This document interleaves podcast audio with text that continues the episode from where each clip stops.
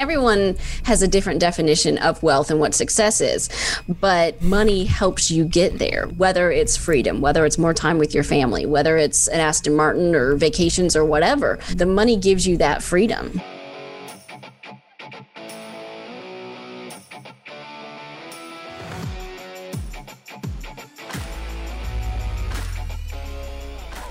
What's shaking? This is Rick Jordan. Welcome back to All In. I'm with a good friend and just an amazing human today, Pam Jordan, my sister from another mister. Hey, hey, how are we? I'm great. I'm awesome. And you are always that way too, I know. I am. Life is good. So, what do you want to Chaotic, talk? but good. Yeah, but would you say hectic, panic? but good. Chaotic, but Chaotic. good. Chaotic. Isn't that the way we thrive, though? It is. If I were bored, it, would not be good. I would No make joke. chaos. I had a, a, a board of directors member the other day, just uh, when I was telling him what we were doing and what I was trying to accomplish before our meeting this week. He's like, "Man, you really thrive when you're on the edge, don't you?" Like, yes, I do. That's when I perform the best, where I feel like I'm going to lose my tail, and I have to be in that state of mind all the time. Agreed. That's when I get the most done and have the best ideas. Right on. I love it. What's your latest crazy idea that you're like, "Oh, that could be awesome"? Oh man, there's so many. Um, so two recently. um, yeah. Besides the, I mean, obviously, and it comes in teal, so like, kind of have to.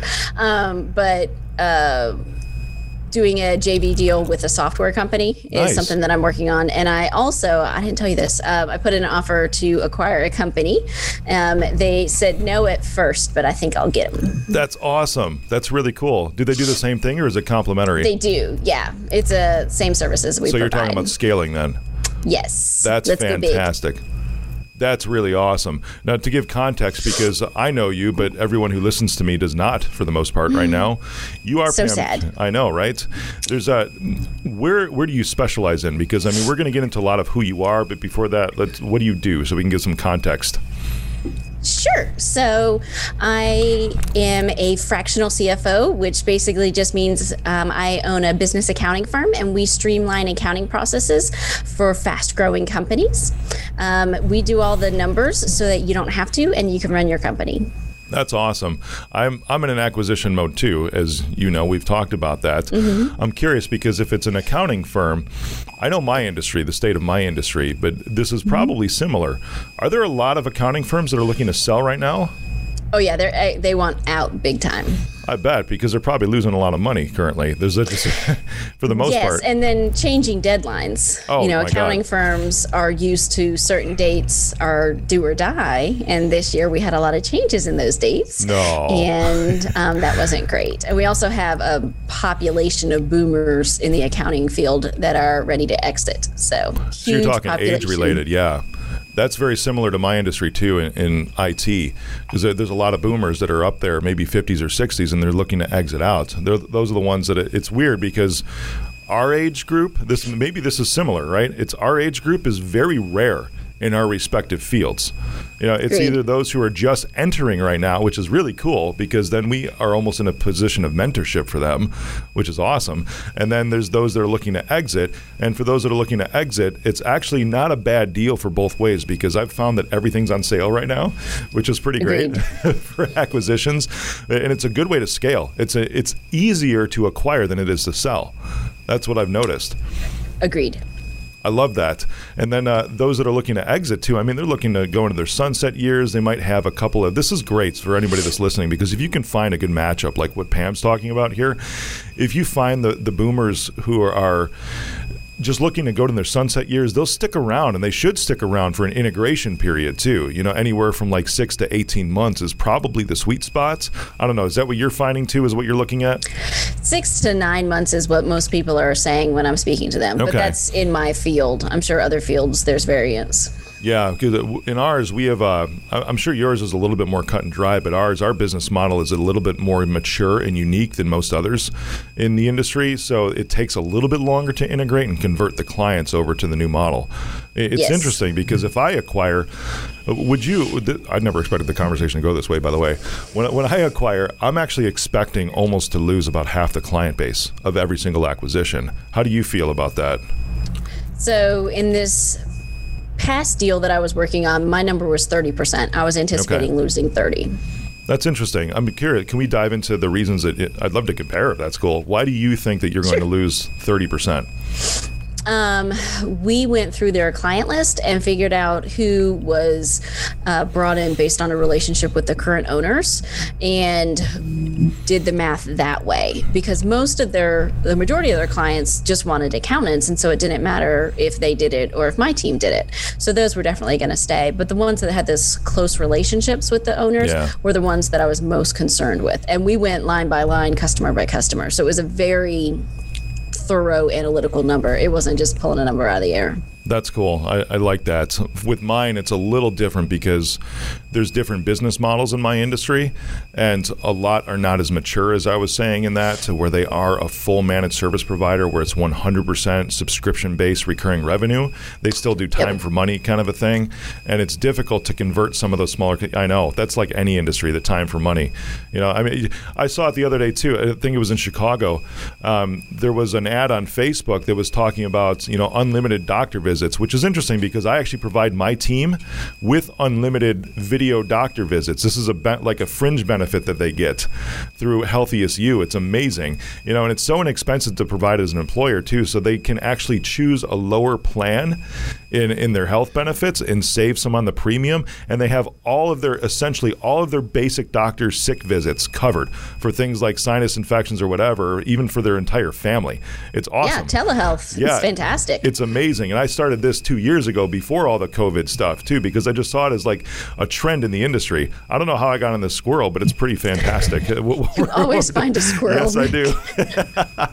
it's uh, but it's little things like that, and then hey, it's another it's another reason to keep everybody around too. But I see, you know, even things like that with, uh, and I'm sure your model is more mature than most in your industry too, because most yes. accountants are the same way. You you have a recurring revenue model in yours, right? We do. Yes. Heck yeah. We, we do have some projects, but we definitely strive for that monthly recurring revenue. That's where it's at because it's an, it's a ben- it's a win for us because then we can forecast and especially for valuation. Anybody that's Agreed. listening, if you're looking to sell or looking to buy, the higher revenue mix of recurring revenue that you have means the more of a multiple and just the more valuation that your company will have when you go to sell or if you're looking for it's if you're looking to acquire it's pretty great because you want to have somebody that's kind of on the lower end of that then they're worth a little less but you can convert them. And instantly that's just the economics of scale and you can boost up the ebitda of that company the profit of that company and just go to town. You got to be excited. I'm excited for you. It's fantastic. So um, the I'm having a gentleman that we both know help me with the deal, and he says ninety percent of the deals they say no at first. So yep. he said just hold on. So I have hopes, and if we don't get this one, I'll find someone else to buy. That's so cool. Now you're doing all this amazing stuff you know, in business, and you're just crushing it. You're also a mom. You have a family. Yes. How the heck do you do that? Um, help. a lot of help. no, you're talking like because I know we both enjoy bourbon and scotch. Is that? I'm kidding. That's not the kind of help you're talking about. Maybe some nights. No, I mean, no, straight. Buffalo Trace is a like a therapy. Nice. so, we outside of that, what kind of help are you talking about? sure. So first off, my husband is a fantastic superstar, um, Nick Jordan, just for fun, um, and he obviously works full time He's actually in the ministry, um, but he's fully capable as a dad to take care of kids and run the house. So I can jump on a plane and be gone for a week, and I come back and like everyone's still alive and they fed and you know have clean clothes. the house isn't that bad, so winning. Um, and then we also have family members, and then we also have paid babysitters and things like that to come help, um, especially right now with the chaos yeah. of virtual school and picking kids up and still trying to be productive is very difficult. No joke. You know, and I mean, even though I'm sure your travel has decreased a lot this year, just with everything going on, so you're at home more. How is that? Because I mean, coming back to the mom side of things, what did that look like? You know, when you first started doing everything at home, because you don't work with small companies for the most part. I mean, you go all the way up to what I think you said 20 million in revenue was was like the sweet spot. It's like a few million to 20 million in revenue. You know, right. that's not like just a one person shop. You know, no. so you're talking to, to people that actually have some influence, maybe a little bit of power, and now here you are at home with kids that are not in school. How's that working? Uh, there were so many Zoom meetings where like I muted myself and I'm given like the get out now, you know, like or like turn off my camera really quick and yell at somebody, get out. um, and now that they're in school, it's hard because, you know, I can't log in and which link am I supposed to do? And Yeah. I need to type. And, you know, we've got three children, two eight year olds and an 11 year old. And it's not like they've had typing classes. And so when the eight year olds have to type a four sentence poem, I'm like, nah, give me the laptop. We're not doing this. Yeah, right on. Isn't it weird that because my kids have been in uh, an at-home and online private academy before this even started, and I'm Right. seeing some interesting differences because it now it's almost like. It, from what you said right there, I'm like I'm excited because a lot of parents are starting to get it because I saw it a few years ago. It's like the work that they're doing in public schools, and it, I might get on a rant here. is Some of it Oh. is just stupid, and it's like, why are you wasting time on this? Is this ever going to apply to this kid's life? You know, or why are you spending so much time on this? It, it, to be, No. if they got it within the first lesson, why do you have to go through it in five different lessons? They could move on, take the quiz, and say they they know it. Yeah, and why can't we teach them good life lessons? Um, our sixth grader, Yep. um, you know, early cou- couple weeks ago was working on long division with decimals. Dude, I I don't know. I haven't done long division with decimals since sixth grade, so I had to Google it, and I watched, you know, read the instructions. Like, okay, cool, we got it now. And she's like, Mom, when am I ever going to use this? I said, sixth grade. Yeah. Like I work with numbers every day of my life, and I use a calculator or a spreadsheet. No one ever I- in the I got this future fancy is going to right ask here. you exactly. um, so the the transition has been difficult because you know my husband was used to working full time out of the house. I was Yeah. used to working full time out of the house, and then you know either one of us would get the kids or we'd have a babysitter get the kids and um, you know share a lot of responsibilities but i was also on the road at least once or twice a month on an airplane and so the kids were used to mom being gone and dad holding down the fort and those kind of things and so with covid like mom hasn't left wow. How do your kids feel about that? There's the other question, right? Um, it was it's been interesting for all of us um, the first trip i did do was down to florida for our meeting and um, they were very emotional about me leaving Wow. and i'm like guys like this is what mommy does. Mommy leaves and i always come back. It's, it's fine. So the first trip it was challenging for them to get back into the routine of oh mommy goes away and then comes back and everything's okay That's interesting. Now, your husband Nick, I've never met him. I've, I've seen pictures of him, which is awesome. And I also think it's awesome. Our last names are the same. Our first names are extremely similar. We both have sets of twins, which is Yes. incredible to me too. But you say this dude, he's amazing because he's around the house. He's making sure your kids are fed when you're gone. He's making sure that they they have clean clothing that they don't smell when you get home. I would think. Right. Right. What? That's that's an awesome dude. Yes, I got very, very lucky. Not a lot of dads could um, put up with me and and my career and what I'm building, and um, you know, not run away for the hills. That's so great. I love that. And in what you do, because you and I are always so, so busy in, in everything that we have, right? And I, I know you get into profit first. You're heavily into that, which is awesome. We'll get into that in a sec, but a little bit more personal. How do you how do you build time? Because I know what I do, and I love hearing from other people on this. How do you build time in? Which I I don't even like that phrase, but it's uh, something everybody relates to for your family. When you and I just always going, always traveling. I mean, even with COVID this year, it was like September. I still had 107 nights in a hotel, even with COVID. yeah. Um, time blocking is what I do. Um, I've got a calendar and I live and die by it. So this is my stop time. And at that point, it's work hat off, mom hat on. And then if I've got to put the work hat back on, then I do and have a call or send emails or do whatever needs to be done and then put the mom hat back on. Um, it's been very hard with COVID to do Yeah. both because I was home in my office working, and then someone would come in and want a snack, and I'm like, guys, like, let me do what I need to do. I'll be out in ten minutes, you know. And it was even harder because there wasn't an end to it because I was working full time from home, and they were there all the time, so there was no beginning or end to either role. And so now that we're having some separation of kids Yeah. being back in school and me being in the office, I can actually play one role at a time and not have to do both, which is nice. That's good. That was a learning moment for everybody this year, for sure. You know, my difference, Yes. I was able to bring my kids with me to places. You know, like my son even came filming with me, which is pretty awesome. Mm-hmm. You know, I, I love the integration aspect of involving them in things that we're doing, which I know you do too. Yeah, And it's um, it's difficult sometimes because there's always stuff that's going through our heads uh, as as entrepreneurs and what we do because it's never one thing that we're just focused on at any given time. And Too that, many windows. Oh my gosh, yes. That time blocking is so important if it's something you can do. I did that last week because we were out. I, we were on a. We do life in different places. Like we went to Florida for a week and a half, down to Orlando because hey, I live in Chicago, which is still like stupid and dumb COVID rules. And then we fly to Florida because it's like a free for all and it's pretty great, right? Except for in the parks. Yeah, except for in the parks, exactly. Oh my gosh, we need to talk about this for real because I know how much you love Disney. Uh, 18 days. Oh, you're going in 18 days? All right. Yes. My kids are calling the Magic Kingdom the CCC. That stands for the COVID Control Center. My Is kids came up with this name. It was so weird. You know, and then we went to Hollywood Studios too because it, it's almost like you're being grouped like a concentration camp onto these little circles. It's funky, and this is different. So, uh, you, your kids are what, 11 and 8, you said?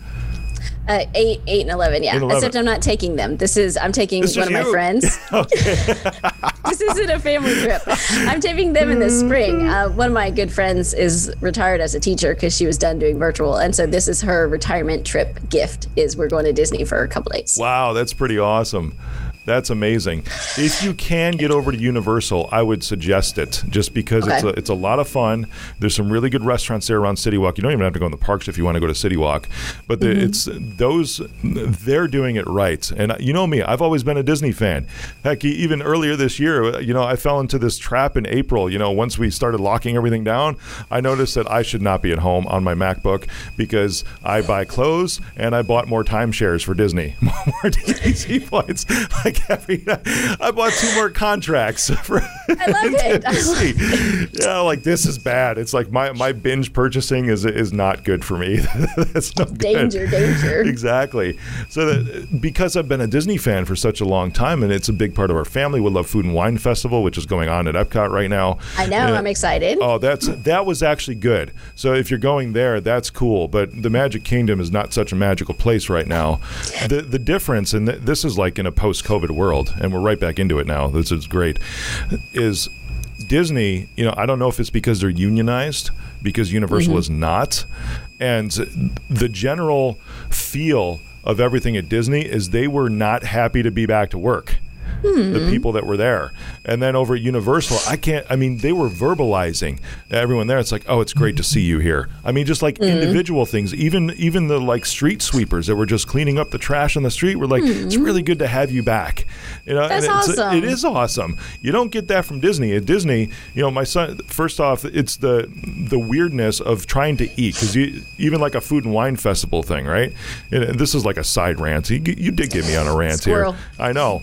But when you're there, even at Epcot, they have these rules, right? Because, you know, one of the best things about Food and Wine Festival is you could just grab things from one of the 40 different booths of the countries that they have, walk around, sample things. Now, the only exactly drinking around the world.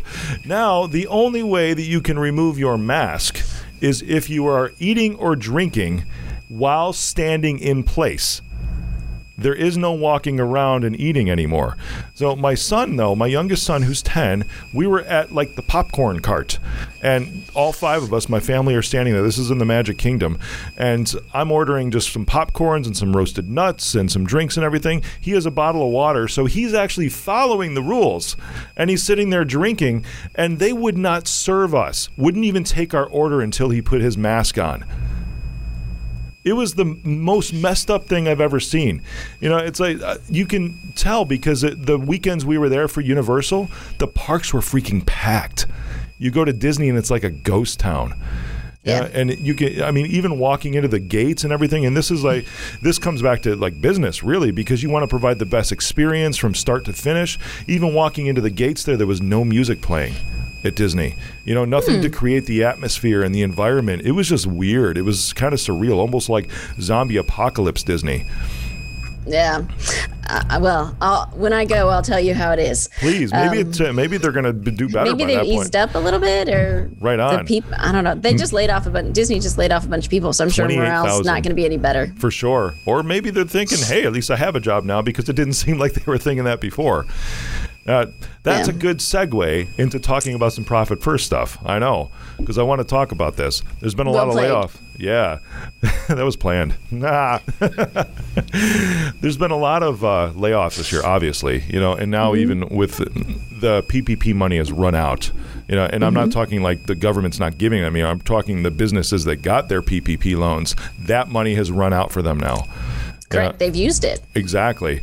And I go back to thinking about profit first, you know, because it. Mm-hmm. You, can you explain the general concept without like getting into too much detail? Because then I have questions regarding that. I know yeah, what it is, totally. say it way better. Okay, perfect. So, Profit First is a book written by Mike Michalowicz. It's behind me, and it is a cash flow methodology. So, think of an envelope system where you might have a grandma who on Friday, Grandpa comes home with you know five hundred dollars from his working at the factory, and she'd put some money in a gas envelope and another in a grocery envelope, and eating out envelope, and a vacation envelope, and a, I don't know, clothes envelope. And whatever's in that envelope is all you have. And that's what you have to spend with. Well, this does the same thing with entrepreneurs because let's face it, we like bank balance accounting. We like to pull up our phone, see what our balance is. We smile if there's money, we frown if there's not. And we look at one big number and we say, okay, we're good. I can make payroll. Whew no problem. Ooh, I can pay off the American Express. We're good. But with Profit First, you have multiple bank accounts, which is basically multiple envelopes. And it lets you know how much money you have, but also what it's for. Because a lot of times we will spend whatever's in front of us. And if we put those into smaller buckets, you have a bucket for profit because profit first. So you pay yourself first. And then whatever's in the operating account is what you have to run your company. And if you have more bills than you have money, then you have to take a you know look inside and figure out how can i cut some expenses? I don't have enough money for this. Where you don't and then you're also saving for money for taxes and for to pay yourself and so it is built for the entrepreneur and not for us accountants. So a lot of accountants um, buck me when I try to implement it and fight me. Um, but all I have to do is just tell them some stories about some entrepreneurs that I've worked with. Um, one recently, he's in the e commerce space. And um, I was literally on a video conference with him, his bookkeeper, and his CPA. And they were all arguing with me about Profit First. And he's like, hold up, everybody. Look, before Profit First, I never knew how to make financial decisions. I never knew how much money I actually had. And now that I have Profit First implemented, I know how much money I have, what it's for, and I have more money than I've ever had. That's awesome. The profit bucket, you know, because I know there's a lot of components to this, but there, there's a mm-hmm. magical percentage, right? Yes. What is that percentage? I know it can change slightly depending on the scenario, but what what is that like that guideline? Ten the magic percentage for profit is 10 um, and that is there is a sliding scale based on your gross revenue um, but imagine for every dollar that comes in 10 cents goes into a profit account and it is only for you as the business owner that's, That's, pretty phenomenal. fantastic. That is phenomenal. And it does so much more. It also increases the value of your company. Right on. It also gives you more freedom. You can go buy Astons or whatever you want to buy. that's pretty great. So as you incrementally go up in revenue, that's also saying, "Hey, I'm going to pay myself some more too." And it's uh, interesting. My industry, you know, and actually this is just generally across the board, and I've used a stat a lot of times. Is that most small business owners take home? This is from the SBA, fifty nine thousand dollars a year and it's ridiculous because you know I look at when it's a, you know let's say you get to a million dollar company, which is also sort of rare for small business owners. What is it like seven percent of businesses make it over seven figures or something like that? If that, yeah. Yeah, I mean we're there, and I I know what I was making even when we were making 500k, you know. And there's been some years to where I haven't really followed profit first because I would say that I loosely follow it because sure. I would reinvest back in my business. You know, I remember 2018 because we were doing a lot of things, you know, like starting really launching the personal brand and all that, and I look at my personal tax return and said I made fifty eight thousand dollars, you know, and then everyone's free. It's like I, f- I still feel fine, you know, because I know that I, I've been doing the right things for so many years, and I've got other assets that are in places that could sustain those kinds of things.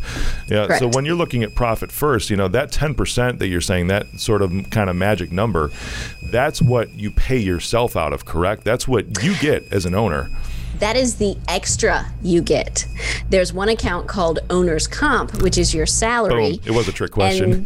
The money used for your lifestyle. So your company vehicle, your cell phone, um, you know, meals that are company related but not 100% like you're not sitting down with your whole team.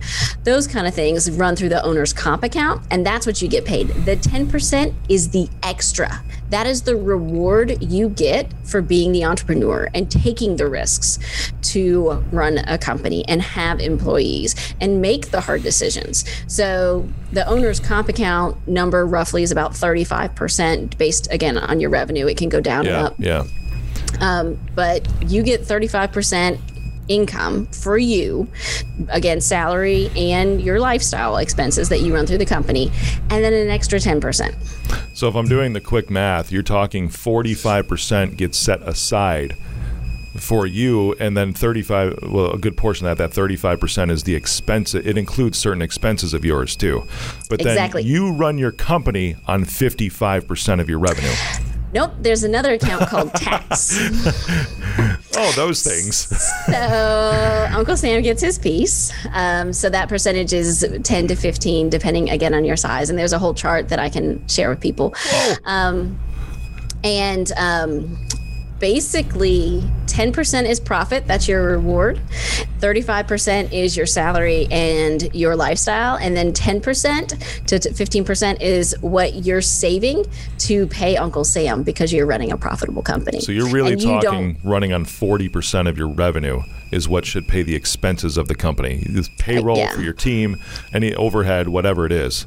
Cost of and goods. again it's a sliding scale Yeah. um, so for some companies you know 75% is to operate you know but the percentages come off of historical numbers of companies of all different sizes and industries. So if you were to look into profit first in the chart, you could say this is what my gross real revenue is, and these are the percentages. And those are the ideal percentages. None of us start there, and that's the point. Because if we were able to start there, we would have piles of money in the bank somewhere, oh, yeah. and most of us don't. Because the point is, if we had piles of money in the bank, we spend it. Yep, yep. So, um, what we do is we figure out where are your percentages now, what are your target percentages, and then how can we incrementally get you there. So, I have some clients that we put 1% to tax and 1% to profit and 5% to owner's comp because that's all they can do. And then over time, we're increasing those numbers so they can reward themselves and get paid more money for all the hard work. Because look, being an entrepreneur ain't easy and you need to be rewarded for it. For sure, and starting out too, you have to start somewhere. It's a, there's no way you can just take chunks like that because you're not set up for for that immediately. Nobody ever is. I think back, you're talking about the envelopes. That's literally what my parents did. I remember Yeah. this. Uh, Every time that payday would come around, they would sit at the at the dining room table. I don't know whether the dining room table had any significance or anything, but they would have an envelope for groceries. They would have an envelope for a mortgage. They would have an envelope for car payments or whatever else was there, and they would just literally separate out all the cash that, that was mm-hmm. there. You know, and this is back. You know, they really didn't run on credit cards at, at all. You know, for the most part, Sure. and they they would write checks and everything, but for the most part, they would just separate things out into envelopes, and then that would be how it would be. And then, of course, there was arguments because they thought more should go into one envelope than another. It's what it is. Yes. You know, it's it's marriage, but that's one of the biggest things, right? According to our friend Stan, is that money is one of the biggest issues in relationships, regardless. Yeah, Agreed. That's why I do what I do because uh, and try to go after everything I can is because that's really the only thing my parents ever fought about was money. Yeah. And if there's a system like this in place to where you are designating uh, almost like every dollar for some kind of purpose or something like that, then what's the fight about? If there's already a foundation in place. It's great for marriages. Um, we recently have a client down in St. Pete that we're working with, and this poor guy has built a fantastic company and is working really hard, but not paying himself you know, pennies compared to what he should be. And he's hearing it from his wife, you know, you're making all these sacrifices, you're working all these long hours, where's the money, blah, blah, blah. And we're implementing profit first. And part of it is, you know, the money that you put in a profit account you get. And so that first profit distribution, he came home with $3,000 and gave it to her. And she's like, what's this? He's like, this is our profit. And she's like, oh, it's working. because before he'd never been able to come home, you know, and $3,000, depending on who you are, yeah. isn't much or it's a ton of money. And considering he hadn't been able to pay himself for quite a while, that was huge for her to be able to be like, oh, okay, now I get it. Now we're making money. Thanks. That's awesome. I, I just think of the. Uh, uh, have you ever seen Mr. Deeds? I don't know why know why oh, this image came on in my head. You know, they're at the dinner or whatever. He's like, "Here, go give this." Uh, there's a couple celebrating their anniversary or something. And he's like, "Here, go give this twenty thousand dollars to them or whatever." Then they cut to it at the end of the scene. They're like dancing up on the table. That's what, that's what that three thousand dollars can be for some people. It when really they start can. yes. And then I have another client on the other end of the spectrum um, out in California that we do profit first. And his profit distribution was $30,000. And that was money for him and his wife. So the first um, time that we do the profit distribution, I try to have the spouse on the call just so they can understand that, like, oh, hey, this is your money. Well, she when I told him, okay, these are the numbers, you get thirty thousand dollars, take it out of this account and put it in your personal account. She's like, I get my purse. like I don't know what purse she wanted that was thirty thousand dollars, but she was super happy because apparently thirty thousand was enough. wow, that's pretty great. There's been times you know? like that. I typically tie ma- major purchases to like milestones in business and life, but something that I mean that could be a milestone, right? The first yeah. time you ever have a profit distribution can be a milestone. That's something yeah. we're celebrating. It is, and I've implemented it in my company, and it has been life changing for our company and for my household. Um, I've been doing profit first for just over a year, and I got us out of uh, all consumer debt. That's amazing. I love that. Yeah, and it, you know, we all make decisions that get us into debt to grow yeah, companies yeah. and we you know put things on a credit card that we shouldn't but we have to and those kind of things and i've gotten us completely out of debt just by using profit first and That's i have more fantastic. money in the bank now than i've ever have yeah that's amazing what adjustments and i'm sure you knew that i was going to ask this right for those who are in a business right now or maybe looking to start a business because some things mm-hmm. have changed drastically this year uh, yes. You know, and uh, we talked about PPP. We started getting on that. Now that that money's run out, how can somebody sustain or even feel like they can start a business in this model to where you're designating what you're going to make as an entrepreneur right off the bat? Yeah. So starting off is the perfect point to do it because you don't even notice. It's like implementing a 401k. That 3% that comes out of your check, you don't even notice. You know, by the second paycheck, you forget you've done it. So with profit first, implementing from the get go, put 1% in, you know, the profit, tax, and owner's comp accounts and run on 97%. You're not going to miss that 3%. And then a year later, you've got $10,000 in each account. Holy crap. You know, that money would not have been there if you didn't do that 1% you know, I talk to entrepreneurs and startups and they're like, oh, well, I don't have any money. We're not making any money. I was like, no, you can make money immediately if you implement this. Yeah. And what we then need to do is look at your costs because you're spending too much money or you have a volume problem. So let's look at that. Your profit's not your problem.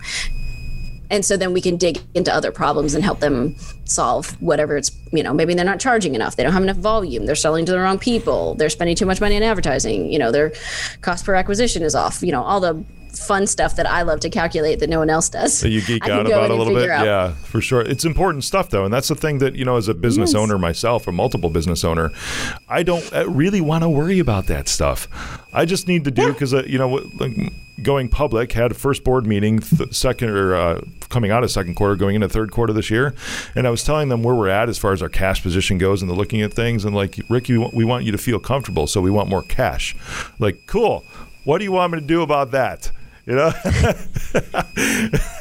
they're like, we, we want you to be able to, you know, go make another movie. We want you to be able to do everything that drives you forward. That's really going to lift the brand up because we're we're going into this mode of just hyper growth here, and we want you to be comfortable. And when they're like, look at you, you're comfortable right now. The business has a lot of cash, so we want more. Like what do you want me to do, guys? And just like you were talking about, the problems w- w- was like volume. Like Rick, just go sell some more stuff.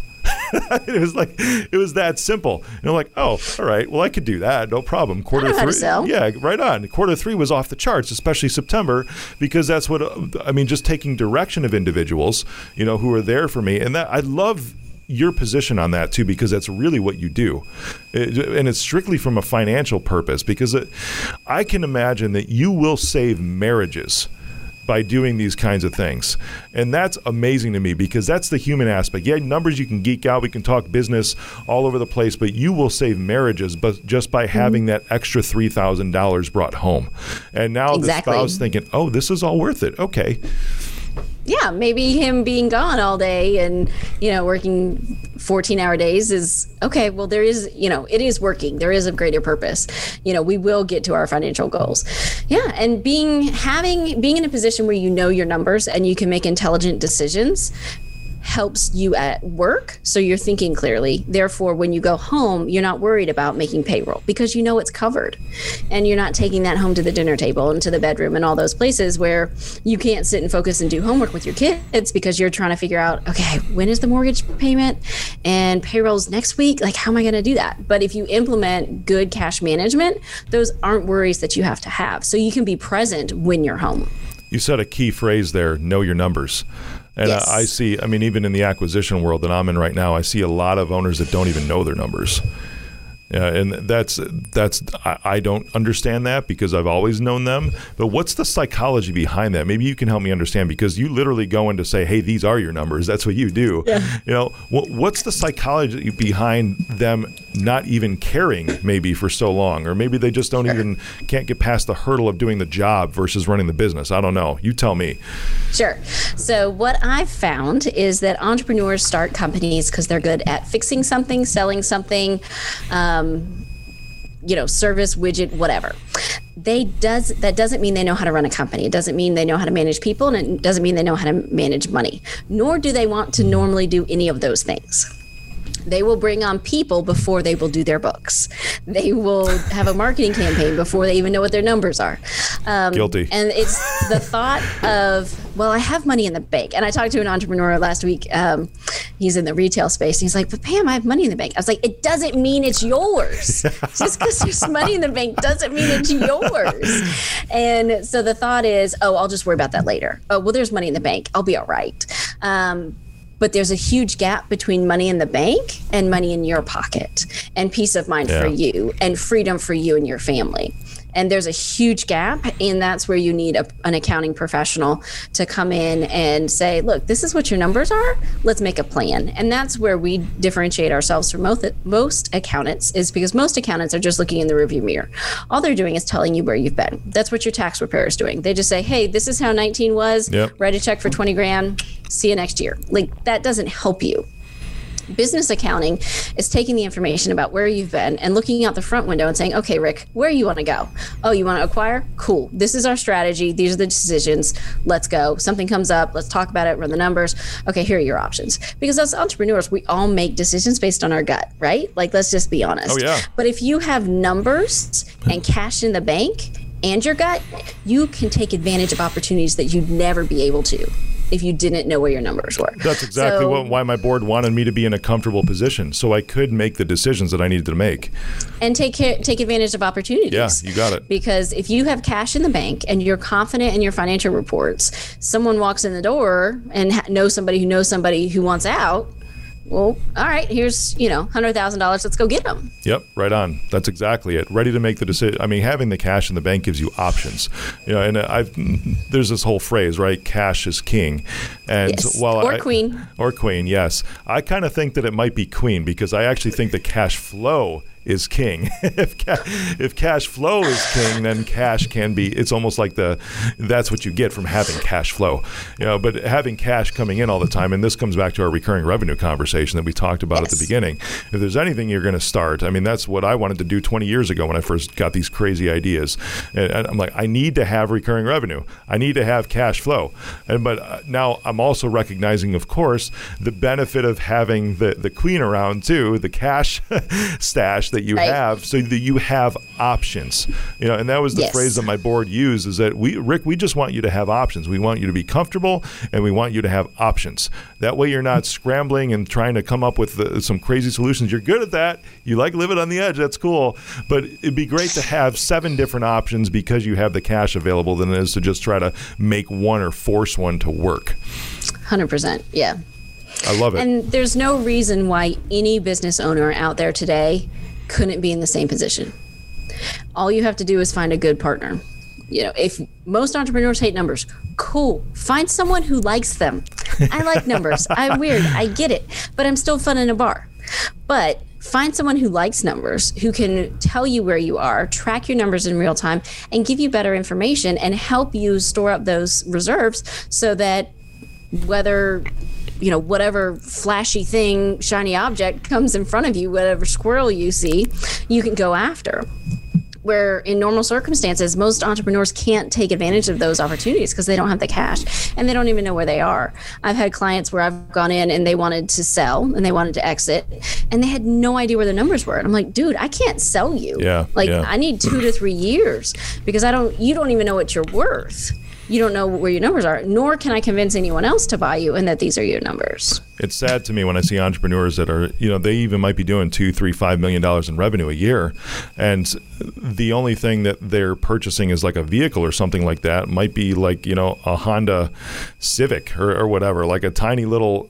It doesn't matter, you know. And it's not because they they can't afford it. It's that they, by lack of decision and actually knowing their numbers is what prevents them from affording it.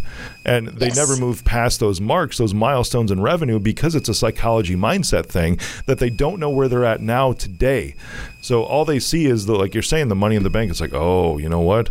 All I can do is a two hundred dollar a month car payment. That's it. And then they roll up and they're trying to sell, you know, a couple hundred thousand dollar contract to an organization, and the organization sees what they're driving, and like, well, well why are we going to do business with you? You know, there must Yeah. be something a little wrong here.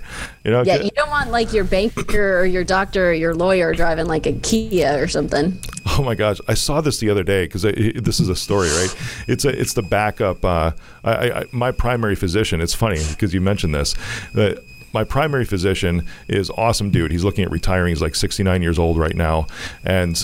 He, he's the president of this clinic, and then there's another really good doctor that's there. He's really, really good. He's even the CMO, the chief medical officer of the hospital nearby, too. Large, top 100 rated hospital. Amazing mind. And then he, I saw him because my doctor was on vacation, whatever. I'm like, dude, have you ever thought about concierge medicine? And uh, he's like, Well, I have. And I'm like, You know, you're a really good doctor. You could make so much more money. And I asked him, I'm like, What's your patient load? He goes, Well, annually, I my portfolio is about 6,000 patients. 6,000 patients? This is That's at like a way too many. Exactly. This is at like a local medical center. And I, this is like a typical medical center for suburban America. And then uh, I'm, I'm like, you know, these these concierge men, I said, don't you think you could provide a better quality of care because you have the ability to? Your mind works this way to where you could only have a 200 patient caseload and devote more time to each of those families and make a lot more money at because higher you- margins? exactly Yes. because you're charging 25 to 50k a year? He's like well i just don't think that's fair to everybody else that's around. I'm like okay. At that point i jumped off ship for the conversation but then it was like two weeks later i'm at best buy right and i'm in my aston okay and i actually see him there. He doesn't see that it's me and he gets in his car and his car is like a Hyundai Sonata, you know. And I'm thinking, what what is up with this guy? Because it's self-limiting. I don't even think he knows his numbers because he's a partner at this place, and he's just not understanding how to advance in life. You know, meaning advancing in business to to set the money aside to make sure that he can push past those next plateaus. You might be happy where he's at, but imagine if he put aside that ten percent. Yes. Exactly. And everyone has a different definition of wealth and what success is. But money helps you get there, whether it's freedom, whether it's more time with your family, whether it's an Aston Martin or vacations or whatever. Um, the money gives you that freedom. always, always, always. We got 2021 coming up. And th- this is a thought process in my head, and this is where I'd like to to kind of wrap things up here today, because this year was just jacked up, and and uh, from a business perspective, for a lot of businesses, it just messed up. And unfortunately, we talked about the PPP money running out. If businesses are thinking they're going to close their doors at this point in time, it's just the straight truth that that's probably likely going to happen. You know, but there's it's sad. It really is. You know, because they're they're at a point like you know, if this stuff doesn't change, I've seen this in news articles and interviews and everything. If this doesn't change in the next two months, we're closing our doors. Well, I'm sorry, things yeah. aren't just. There's no magic wand in the next two months. That's just how mm-hmm. it is. So start preparing for something different now.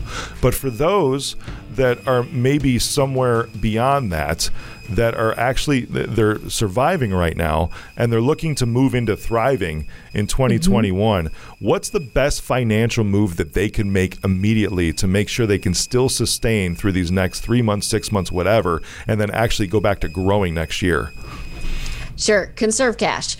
Whether you use profit first methodology or something else, start socking away cash because you need three to six months of expenses put aside. Because there was a lot of industries, retail, hairstylists, you know, movie theaters in North Carolina, I think just opened. You know, you've got to have reserves aside. So there's something happens, you can weather the next storm. And you might say, no, I'm barely paying my bills now. Look, one, two, three percent. Put it aside. You won't notice. And all of a sudden you'll have a couple thousand and then 10,000, and then 20,000. And then ne- next time a storm comes, you've got payroll for three months and you can keep your good people and you can keep them motivated and you can come up with another idea to generate revenue and keep on rolling and not have to close. That's beautiful. What about focusing on sales too? Is that something? Oh, yeah. Yeah because I, I, I, love what you're saying. Sales is how you get money. It is. There's a. I mean, looking at your expenses, cutting back on that too. If there's anywhere that I would encourage anyone to still invest in right now is their marketing efforts, their lead gen efforts. You know, because yes. conserve cash by eliminating your expenses. Yes, and do what you're saying. I'm with you on that because we've been doing that, setting cash aside. I, I was just talking about that, and at the same time, we're shifting dollars elsewhere into lead gen and growth aspects so that we can continue to take advantage. Because somebody, with all these businesses closing, somebody's going to have to pick up for the clients. You know, exactly. no, no, matter what industry you're in, and is it? I'm not talking about like it's a land of golden opportunity because I, everyone's been saying that. And I think in some ways it's like selfish. But at the same time, all those businesses that are shutting your doors, you could probably get some pretty good employees that used to be Agreed. owners at some point in time, too. And then even serve them by saying, you know what? Here, you did great. You had to shut your doors. I get it. But now you can have a salary with me and you can pay your mortgage and your family can still eat. Yes, a lot of our clients that got the EIDL loan or the EIDL loan, we've been encouraging them to use it for marketing. Yeah, right. Um, use your regular cash flow for your operating costs, but double down on marketing because ad spend is super cheap. You can get ads on Facebook, Google, really low. Um, ad agencies are dying right now to get new people. So if you have extra funds, marketing is where we're pointing all people to do. I love it. I love how you think. so glad have. you agree.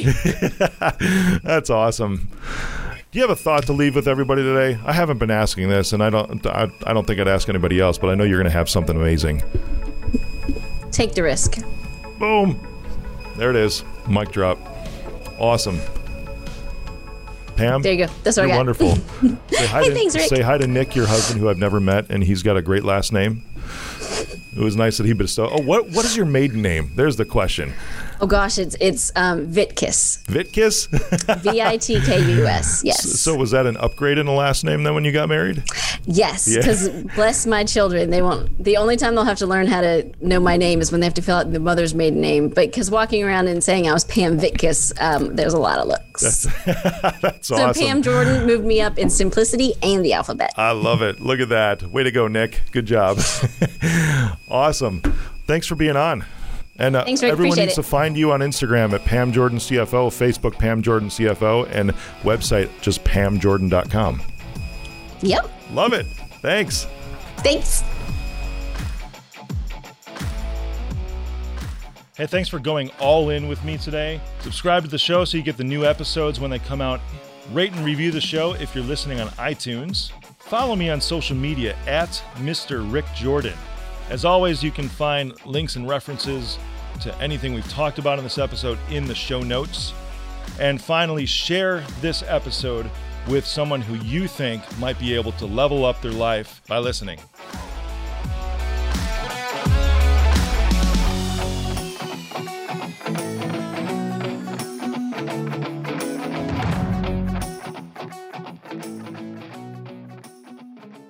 I am Rick Jordan, and I approve this message. I did drive my Aston just in honor of you today too. I'm so proud of you. Yeah. I wish you were here and you could have driven it. I wish I could have driven it too. Yep. I haven't been behind the wheel of Aston in a while. I, I drove the um, Derek's McLaren. Did you see that? No, I didn't know you drove that. That's awesome. Totally. I drove it um, from St. Pete up to Indian Shore. Nice. So, but she was just purring at me the whole time. I And bet, I was like, "You sure. got to be kidding me!" But it was really funny because I was, I was, you know, driving it, and I look out to the side, and I'm seeing tires. Like it's that low to the ground. I'm seeing tires. It was crazy. That's insane.